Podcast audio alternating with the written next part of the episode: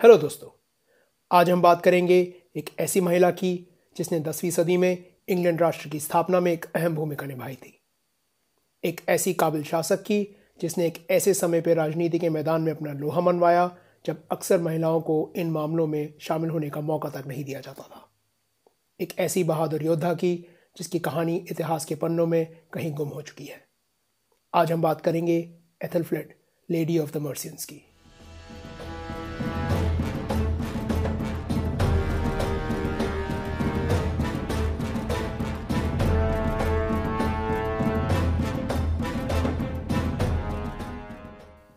Hello दोस्तों, episode nine Aethelflaed lady of the Mercians में आपका स्वागत है। तो कहानी शुरू होती है 870 एडी में, वेसेक्स नाम के राष्ट्र में जहाँ एथलफ्लेड का जन्म हुआ। ये इलाका आज इंग्लैंड में है, पर उस समय इंग्लैंड राष्ट्र की स्थापना नहीं हुई थी। एथलफ्लेड वेसेक्स के राजा एल्फ्रेड द ग्रेट की सबसे बड़ी बेटी थी। उसकी माँ का नाम था एल्सविथ, और वो वेसेक्स के पड़ोसी राष्ट्र मर्सिया की राज परिवार का हिस्सा थी। एथलफ्लेड एक एंग्लो सैक्सन नाम है, जिसका मतलब होता है नोबल ब्यूटी। हिंदी में इसका मतलब होगा भद्र या उत्तम सौंदर्य या शानदार सौंदर्य। कुछ विशेषज्ञों का यह भी मानना है कि एथलफ्लेड का मतलब ओवरफ्लोइंग विद ब्यूटी है, यानी सौंदर्य से भरपूर। विशेषज्ञों में इस बात की पूर्ण रूप से सहमति नहीं है कि एथलफ्लेड का नाम कैसे बोला जाना चाहिए, पर हम आज इस बहस में नहीं पढ़ेंगे और इसे एथलफ्लेड ही कहेंगे। ये ओल्ड इंग्लिश भाषा का शब्द है और ओल्ड इंग्लिश जिसे एंग्लो सैक्सन भी कहा जाता है, अंग्रेज़ी का सबसे पुराना लेखांकित रूप है। माना जाता है कि पाँचवीं सदी में एंग्लो सैक्सन जनजातियाँ इस भाषा को ब्रिटेन लेकर आई थीं। ओल्ड इंग्लिश इंडो यूरोपियन भाषाओं की जर्मैनिक शाखा की भाषा है और एंग्लो सैक्सन्स एक सामूहिक नाम है जो कई ऐसी जर्मैनिक जनजातियों के लिए इस्तेमाल किया जाता है जो पाँचवीं सदी में यूरोप की मुख्य भूमि से ब्रिटेन आए थे। इसमें कई अलग अलग जर्मैनिक गुट और दल शामिल थे, जैसे एंगल्स, सैक्सन्स और जूट्स, जो कई अलग अलग कारणों से ब्रिटेन आए थे। कुछ काम की तलाश में और कुछ लूटमार करने और नए इलाकों पर कब्जा जमाने। ब्रिटेन पहुँचते ही एंग्लो सैक्सन्स ने जल्दी पूरे इलाके पर कब्जा कर लिया और कई नए स्वतंत्र देश स्थापित कर लिए। इनमें से सबसे महत्वपूर्ण थे वेसेक्स, जो ब्रिटेन के दक्षिण और दक्षिण पश्चिमी भाग में था, ईस्ट एंग्लिया, जो पूर्व में था नॉर्थम्ब्रिया, जो उत्तर में स्थित था, और मर्सिया, जो इन सब के बीच में था। कुछ अन्य राष्ट्र थे एसेक्स, केंट और ससेक्स, जो कि ब्रिटेन के दक्षिण पूर्वी भाग में स्थित थे।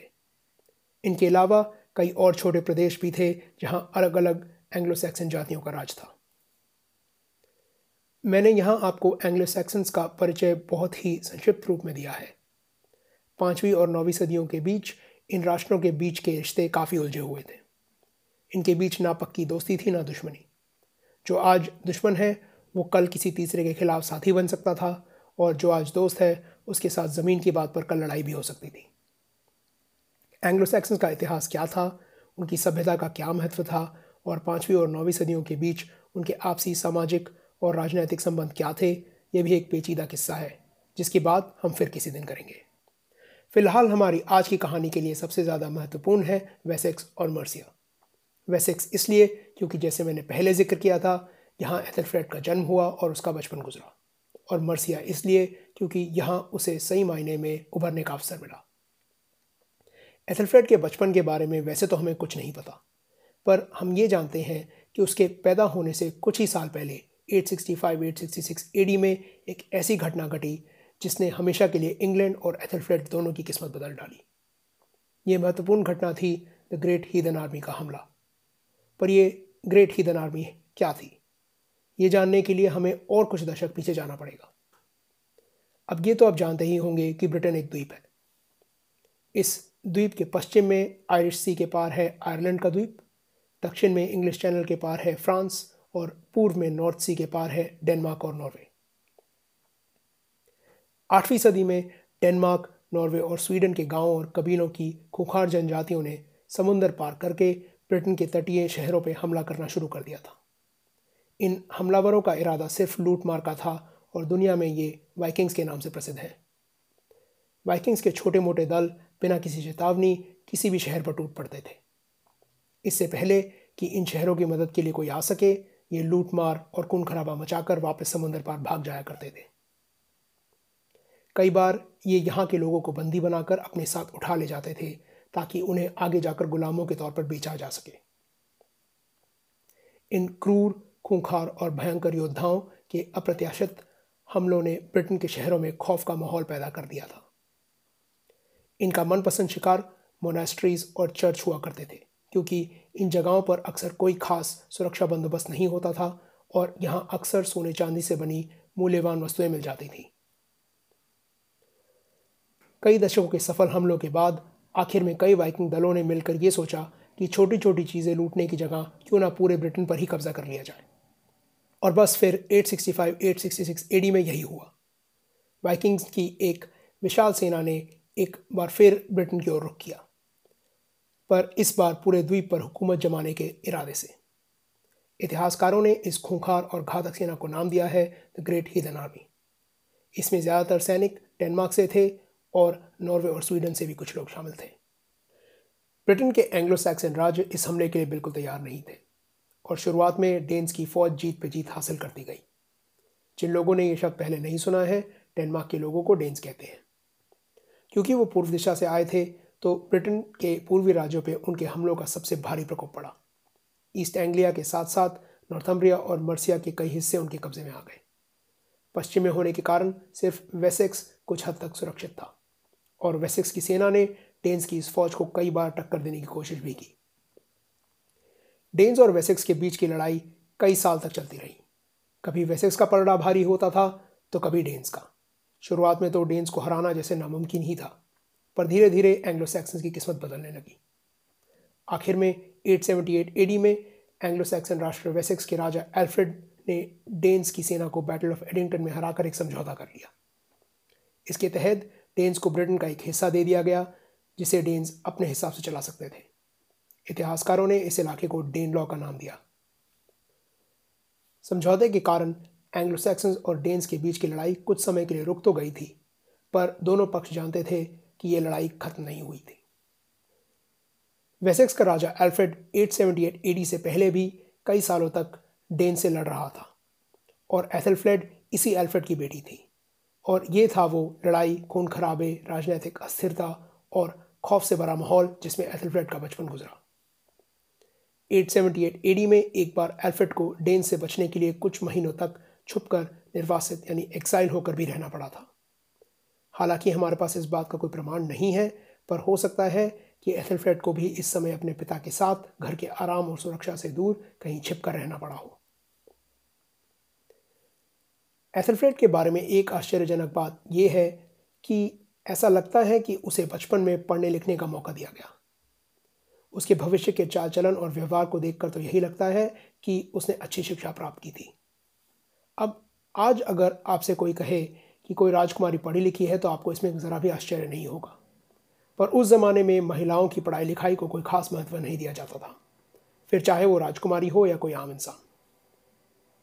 और ये इस समय के लिए एक अनोखी बात है कि एथलफ्रेड को पढ़ाई लिखाई का वही मौका दिया गया जो शायद उसके भाई को दिया गया था। इसका श्रेय एल्फ्रेड की प्रगतिशील सोच हो जाता है। 886 एडी के आसपास कभी जब एथलफ्रेड 15 या 16 साल की थी तो उसकी शादी मर्सिया के शासक एथलरेड से करवा दी गई। हमें उनकी शादी की तारीख तो सही से नहीं पता, पर विशेषज्ञ मानते हैं कि उन दोनों की शादी 885 या 887 के आसपास कभी हुई थी। एथलरेड से शादी एथलफ्रेड के लिए फ़ायदेमंद साबित हुई। उसकी मातृभूमि वेसेक्स में महिलाओं को राजनीतिक मामलों में शामिल नहीं होने दिया जाता था, पर मर्सिया में कोई ऐसी पाबंदी नहीं थी। शादी होने के बाद जल्द ही एथलफ्रेड और एथलरेड के यहाँ एक बेटी ने जन्म लिया। इसका नाम रखा गया एल्फविन वैसे एल्फविन की हमारी आज की कहानी में कोई खास भूमिका नहीं है, पर बारहवीं सदी के मशहूर इतिहासकार विलियम ऑफ़ माम्सबरी का कहना था कि एल्फविन को जन्म देने में एथलफ्रेड को इतनी मुश्किल हुई थी कि उसने फैसला कर लिया कि वो और बच्चों को जन्म नहीं देगी। अब ये बात एथलफ्रेड के मरने के कई साल बाद लिखी गई थी तो इसमें कितना सत्य है, ये कहा नहीं जा सकता। मर्सिया एक समय पे ब्रिटेन का सबसे ताकतवर एंग्लो सैक्सन राष्ट्र हुआ करता था, पर वो ज़माना अब बीत चुका था। उनकी स्वतंत्रता सिर्फ़ नाम की रह गई थी। एथलरेड और मर्सिया राष्ट्र पहले ही एल्फ्रेड और वेसेक्स की हुकूमत स्वीकार कर चुके थे। मर्सिया अपने समय में संस्कृति, ज्ञान, विद्वता और शिक्षा का भी एक महत्वपूर्ण केंद्र हुआ करता था। और एथलरेड और एथलफ्रेड ने मर्सिया की इस खोई महिमा को वापस लौटाने के लिए वुस्टर और ग्लॉस्टर के महत्वपूर्ण शहरों के पुनर्प्रवर्तन में निवेश किया और कई मोनेस्ट्रीज और चर्चेज में उदारतापूर्वक संपत्ति दान करी। इसमें शामिल थे बर्कली एबी और मचवैन लॉक चर्च इस ज़माने में आम लोग पढ़े लिखे नहीं हुआ करते थे। और ज़्यादातर पढ़ाई, लिखाई, शिक्षण वगैरह का काम ये मोनेस्ट्रीज और चर्चेज में रहने वाले पादरी और सन्यासी किया करते थे। अब ये सब तो ठीक था, पर यह कोई लव मैरिज तो थी नहीं। तो फिर इस शादी का असली मकसद क्या था? माना जाता है कि एथलरेड और एथलफ्रेड की शादी एक ज़रिया था। वेसेक्स और मर्सिया के गठबंधन को और मज़बूत बनाने का और डेन्स को ये संदेश भेजने का कि एंग्लो सैक्सन्स उनके खिलाफ एकजुट थे। जैसे मैंने पहले बताया था, हालाँकि एल्फ्रेड और डेन्स के बीच एक शांति समझौता हुआ था, पर सब जानते थे कि ये कभी भी टूट सकता था। दोनों पक्ष एक दूसरे को हराकर पूरे ब्रिटेन पर कब्जा जमाना चाहते थे। स्थिति और उलझी हुई इसलिए भी थी क्योंकि ब्रिटेन में जो वाइकिंग्स या डेन्स थे, वो कई छोटे मोटे गुटों और दलों में बटे हुए थे। इसका मतलब था कि उनका कोई एक लीडर नहीं था, जिसकी बात सब माने। मतलब ये कि ज़रूरी नहीं था कि अगर एक वाइकिंग फ़ौज के साथ समझौता हो गया तो सारे वाइकिंग्स के साथ लड़ाई खत्म हो गई। उसके ऊपर से ब्रिटेन में लगातार इधर उधर से नए वाइकिंग्स आ रहे थे, जिनको पुराने समझौते की कोई फ़िक्र नहीं थी। उनके हिसाब से अगर लड़ाई करने से उनका कोई फ़ायदा हो सकता था तो वो लड़ाई के लिए तैयार थे। इन सब बातों का मतलब ये था कि एल्फ्रेड सिर्फ़ इस अल्पकालिक शांति और समझौते के भरोसे नहीं रह सकता था। वाइकिंग्स का खतरा टला नहीं था। और वो जानता था कि उसे अपने राष्ट्र को सुरक्षित और संगठित करके सैन्य रूप से मज़बूत बनाना ज़रूरी था। उसने अपने राज्य के कई शहरों की गढ़बंदी यानी फोर्टिफिकेशन करना शुरू कर दिया। इन शहरों में रक्षात्मक दीवारें और किले स्थापित किए गए। इन रक्षात्मक निर्माणों को ओल्ड इंग्लिश में बर या बर्ग कहा जाता था। एल्फ्रेड चाहता था कि कोई भी महत्वपूर्ण शहर या इलाका एक बर से ज़्यादा दूर ना हो। ताकि अगर वाइकिंग्स कहीं भी हमला करें तो उसकी सूचना एल्फ्रेड और उसके साथियों को तुरंत मिल जाए और उनकी फ़ौज जवाबी कार्रवाई करने मैदान में जल्द से जल्द उतर पाए। इस काम में एथलरेड और एथलफ्लेड ने भी एल्फ्रेड का पूरी तरह से साथ दिया। वो भी जानते थे कि अगर वाइकिंग्स को काबू नहीं किया गया तो उनका राष्ट्र भी नहीं बचेगा। मर्सिया का योगदान इसलिए भी आवश्यक था क्योंकि उनके राष्ट्र की सीमा डेनलॉ की सीमा से लगती थी और मर्सिया वाइकिंग्स राज्यों और वेसेक्स के बीच में स्थित था। मतलब मर्सिया पे काबू पाना दोनों पक्षों के लिए बहुत फ़ायदेमंद था। अगले कई साल ऐसे ही निकल गए। नए नए बर्ड्स की स्थापना होती गई और एल्फ्रेड और वाइकिंग्स के बीच लड़ाई और समझौतों का सिलसिला चलता रहा। लेकिन 899 एडी में वाइकिंग्स के खिलाफ चल रहे इस अभियान को एक बड़ा धक्का लगा। इस साल करीब 50 साल की उम्र में एल्फ्रेड द ग्रेट की मृत्यु हो गई। वाइकिंग्स के खिलाफ चल रही मुहिम की बागडोर अब उसके बेटे एडवर्ड ने संभाली। दूसरी तरफ़ मर्सिया में भी बदलाव का मौसम था। एथलरेड काफ़ी बीमार रहने लगा था और एथलफ्रेड धीरे धीरे उसकी शासन की जिम्मेदारियाँ संभालने लगी थी। जैसा मैंने पहले बताया था, वेसेक्स में शायद उसे ऐसा मौका ना मिल पाता, पर मर्सिया के लोग उसकी बहुत इज़्ज़त किया करते थे और हमारे पास जो थोड़े बहुत रिकॉर्ड्स हैं, उनसे तो यही लगता है कि लोगों को उसके शासन से कोई आपत्ति नहीं थी। हालाँकि पिछले कई सालों से एथलफ्रेड, पिता एल्फ्रेड और पति एथलरेड की सहायता कर रही थी। उसकी खुद की पहली व्यक्तिगत चुनौती आई बैटल ऑफ़ चेस्टर में। करीब 902 एडी में आयरलैंड से आए एक इंगमंडर नाम के वाइकिंग लीडर ने एथलफ्रेड से दरख्वास्त की कि उसे और उसकी टोली को मर्सिया में रहने के लिए थोड़ी जगह दे दी जाए। एथलफ्रेड ने उसकी दरख्वास्त कबूल कर ली और उसे इंग्लैंड के उत्तर पश्चिमी भाग में स्थित चेस्टर शहर के पास बसने की इजाज़त दे दी। ऐसा लगता है कि उसने सोचा था कि वो इंगमंडर की टोली को दूसरे वाइकिंग्स के खिलाफ इस्तेमाल कर सकेगी। पर कुछ ही साल बाद उसे खबर मिली कि इंगमंडर बाकी डेंस के साथ बातचीत करने लगा था और उसका तेज़ दिमाग तुरंत समझ गया कि वो क्या खेल खेल रहा था।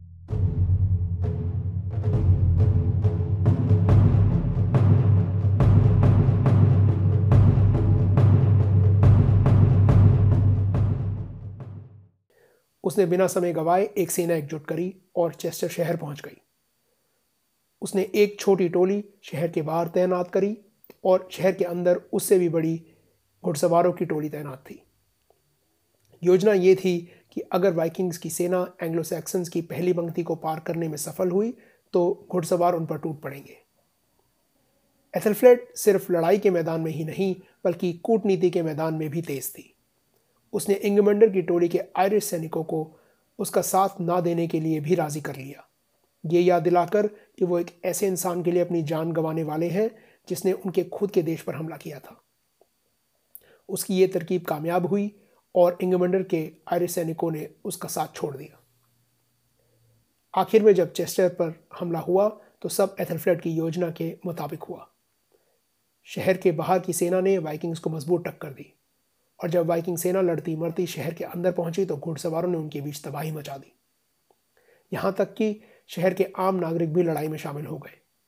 कहा जाता है, शहर के निवासियों ने अपने घरों से वाइकिंग सैनिकों पर उबलती हुई बियर और मधुमक्खियों के छत्ते फेंकना शुरू कर दिया। आखिर में वाइकिंग सेना ने हार मान ली और चेस्टर शहर बच गया। इसके बाद 907 एडी में एथलफ्रेड ने चेस्टर को भी एक रक्षात्मक बर में तब्दील कर दिया। एथलफ्रेड एक सक्षम शासक और सेनापति के रूप में उभरने लगी थी, और इसका अगला नमूना देखने को मिला बैटल ऑफ़ टेटन हॉल में।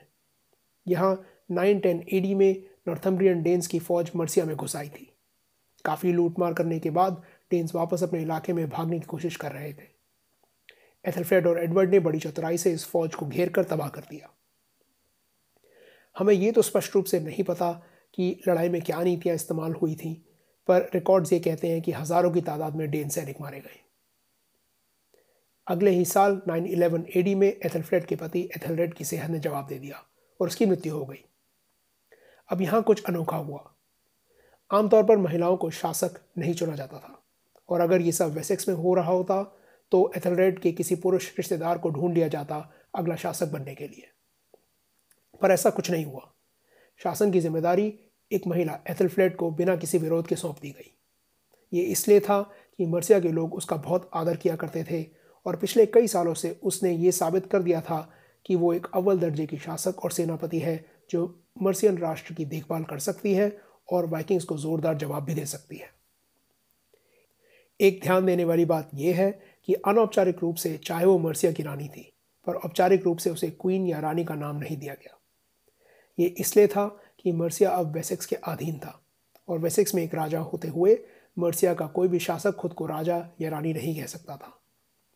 एथलफ्रेड के पति एथलरेड को भी लॉर्ड का शीर्षक दिया गया था, ना कि राजा या किंग का। इसलिए एथलफ्रेड को गद्दी संभालने पर मिर्कना ह्लाफ्डीगा का नाम दिया गया। इसका मतलब था लेडी ऑफ़ द मर्सियंस इसी साल एथलफ्लेट को लंदन, ऑक्सफोर्ड और उन शहरों के आसपास के इलाके अपने भाई एडवर्ड के नाम करने पड़े। विशेषज्ञों का मानना यह है कि ये इसलिए किया गया था ताकि एथलफ्लेट के राज को एडवर्ड की सहमति और समर्थन मिल सके। पर मर्सिया का नियंत्रण एथलफ्लेट के हाथों में होना एडवर्ड के लिए भी फ़ायदेमंद था। उसके सबसे ज़रूरी सहयोगी राष्ट्र की कमान अब उसकी बहन के हाथों में थी। वो एथलफ्लेट पर पूरी तरह से भरोसा करके अब बिना किसी चिंता के वाइकिंग्स पर ध्यान दे सकता था। अगले कुछ साल एथलफ्रेड ने मर्सिया की सुरक्षा प्रणाली को और मज़बूत बनाने में बताए उसने कई और बर्ड्स और किले स्थापित किए। Tamworth Bridgnorth Stafford Chester Warwick Chirbury Runcorn Hereford और श्रूजबरी में। उसने दो और किले बनवाए स्कर्गीट और वेटबेरिग में, पर विशेषज्ञों को फ़िलहाल ये नहीं पता कि असल में है कहाँ। उसने अपने बर्ड्स की स्थापना के लिए जो स्थान चुने, उनसे ये साफ़ ज़ाहिर था कि वो अच्छी तरह से समझती थी कि इन जगहों का लड़ाई में क्या फ़ायदा होगा। एक और ध्यान देने वाली बात यह है कि एथलफ्लेट के बर्ड्स सिर्फ़ सेनाओं के लिए छावनियों के रूप में नहीं बनाए गए थे। रिसर्चर और लेखक जोआना अरमान कहती हैं कि एथलफ्रेड ने इन्हें शहरों की तरह बनवाया था, ताकि इनमें लोग अपने परिवारों के साथ रह सके और इन्हें भविष्य में व्यापार केंद्रों की तरह इस्तेमाल किया जा सके।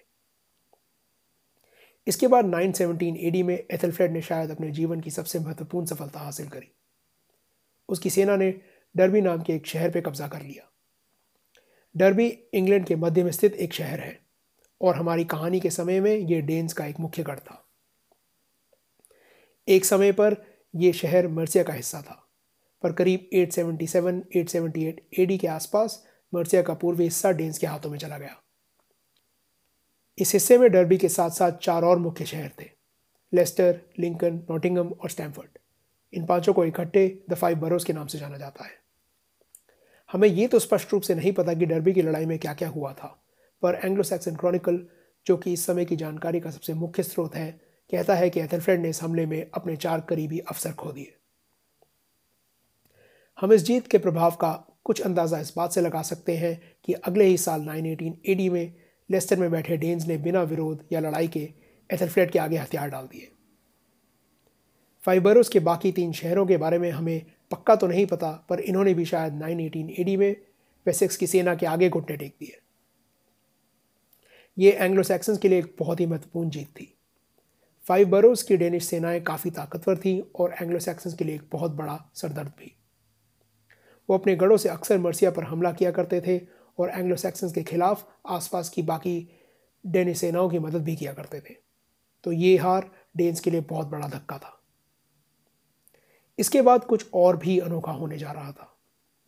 योग के खूंखार और ताकतवर डेन शासकों ने एथलफ्लेट के आगे दोस्ती का प्रस्ताव रखा। यॉर्क इंग्लैंड के उत्तर पूर्वी भाग में स्थित है और इस ज़माने में यह डेन्स का एक महत्वपूर्ण गढ़ था। लेकिन अफसोस, इस बड़ी सफलता को पाने से पहले 12 जून 918 एडी में टैमवर्थ में एथलफ्लेट की मृत्यु हो गई। उसके शव को ग्लॉस्टर ले जाया गया और पूरे सम्मान और रीति रिवाजों के साथ, उसके पति के साथ उनके शाही मकबरे में दफना दिया गया। एथलफ्लेट की मृत्यु के साथ साथ मर्सिया के आज़ाद रहने की बची कुची उम्मीद भी खत्म हो गई। साल खत्म होने से पहले एडवर्ड ने मर्सिया को पूरी तरह से अपने नियंत्रण में ले लिया। एडवर्ड ने अपने बेटे एथलस्टैन की पढ़ाई का जिम्मा एथलफ्रेड को दिया था। वो शायद चाहता था कि एथलस्टैन मर्सिया और वेसेक्स के बीच का जोड़ बन सके, और इसलिए एथलस्टैन का बचपन एथलफ्रेड के साथ मर्सिया में ही गुजरा था। 924 एडी में एडवर्ड की भी मृत्यु हो गई, और कुछ ही दिन बाद उसके चुने हुए वारिस की भी। इसके बाद एथलस्टैन को मर्सिया और वेसेक्स का राजा घोषित कर दिया गया।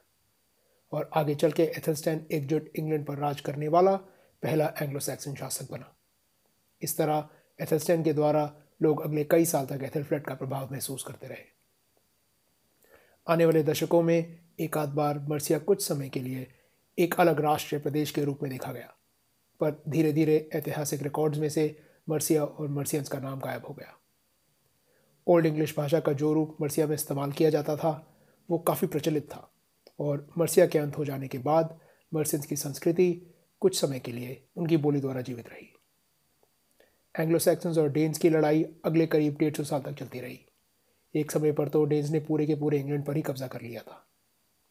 खैर, अगर वापस एथलफ्रेड की बात करें तो एक बात तो स्पष्ट है।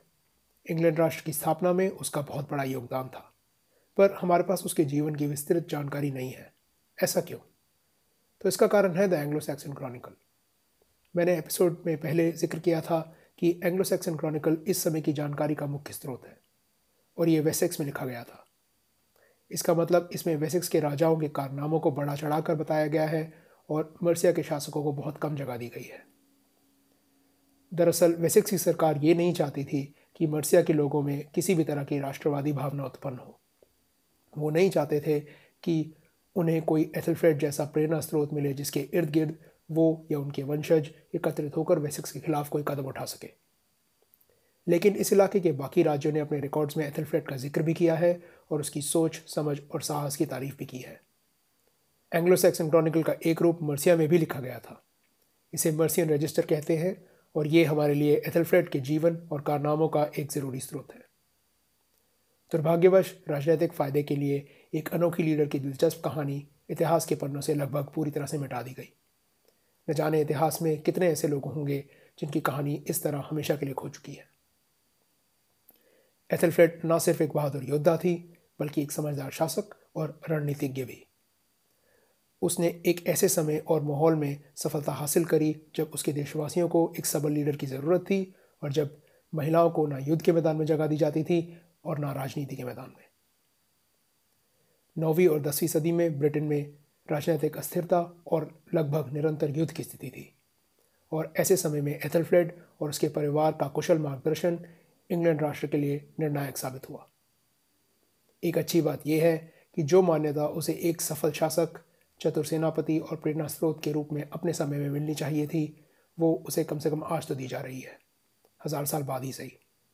तो ये थी Aethelflaed lady of the Mercians की कहानी। उम्मीद है आपको पसंद आई।